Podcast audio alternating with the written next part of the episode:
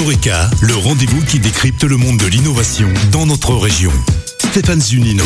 Bonjour à tous et à tous. Bienvenue dans ce nouveau numéro d'Eureka dédié aux méthodes et principes d'innovation. Innover ou entreprendre ou intraprendre, c'est maîtriser les risques en intégrant dès le départ la notion de perte acceptable. De quoi s'agit-il On vous explique tout.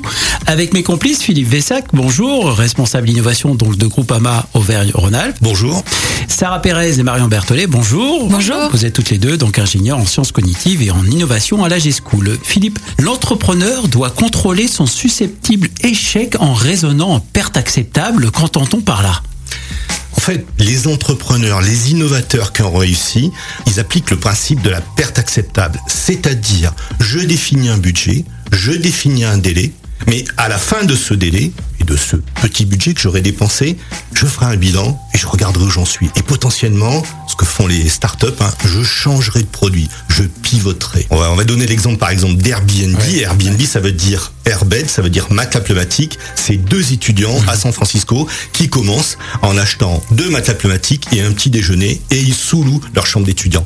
Bien évidemment, on est bien loin quand on, essaye Airbnb aujourd'hui de cette origine, mais ça sûr. commence comme ça. Et là, on est vraiment dans la perte acceptable, c'est-à-dire des choses que je suis prêt à perdre. Vous dites que pour la réussite de son entreprise innovante, il faut voir local, maintenant, petit.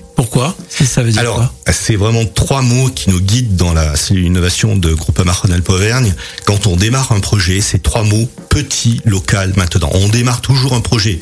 Si on veut changer le monde, petit, local, maintenant. Petit, la perte acceptable. On va définir Ouais. un petit budget, un délai qui est pas trop trop éloigné. Et là-dedans, on va, on va innover, on va devenir créatif pour trouver un nouveau service ou un nouveau produit. Local, parce que, en fin de compte, euh, faut créer son innovation. On est à Lyon.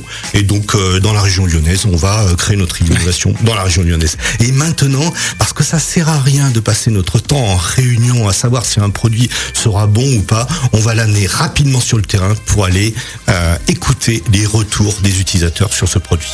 Petit, local, maintenant.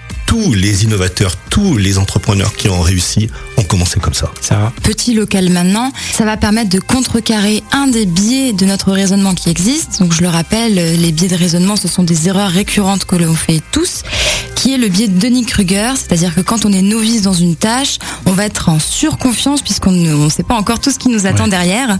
Et ensuite, quand on se lance dans la tâche, on va redescendre souvent très bas en sous-confiance et ça va être un peu le choc. Et le fait de faire petit local maintenant permet de diminuer euh, la chute en fait. Merci en tout cas de nous avoir redonné confiance dans cette chronique ce matin. Merci de vos explications. Merci.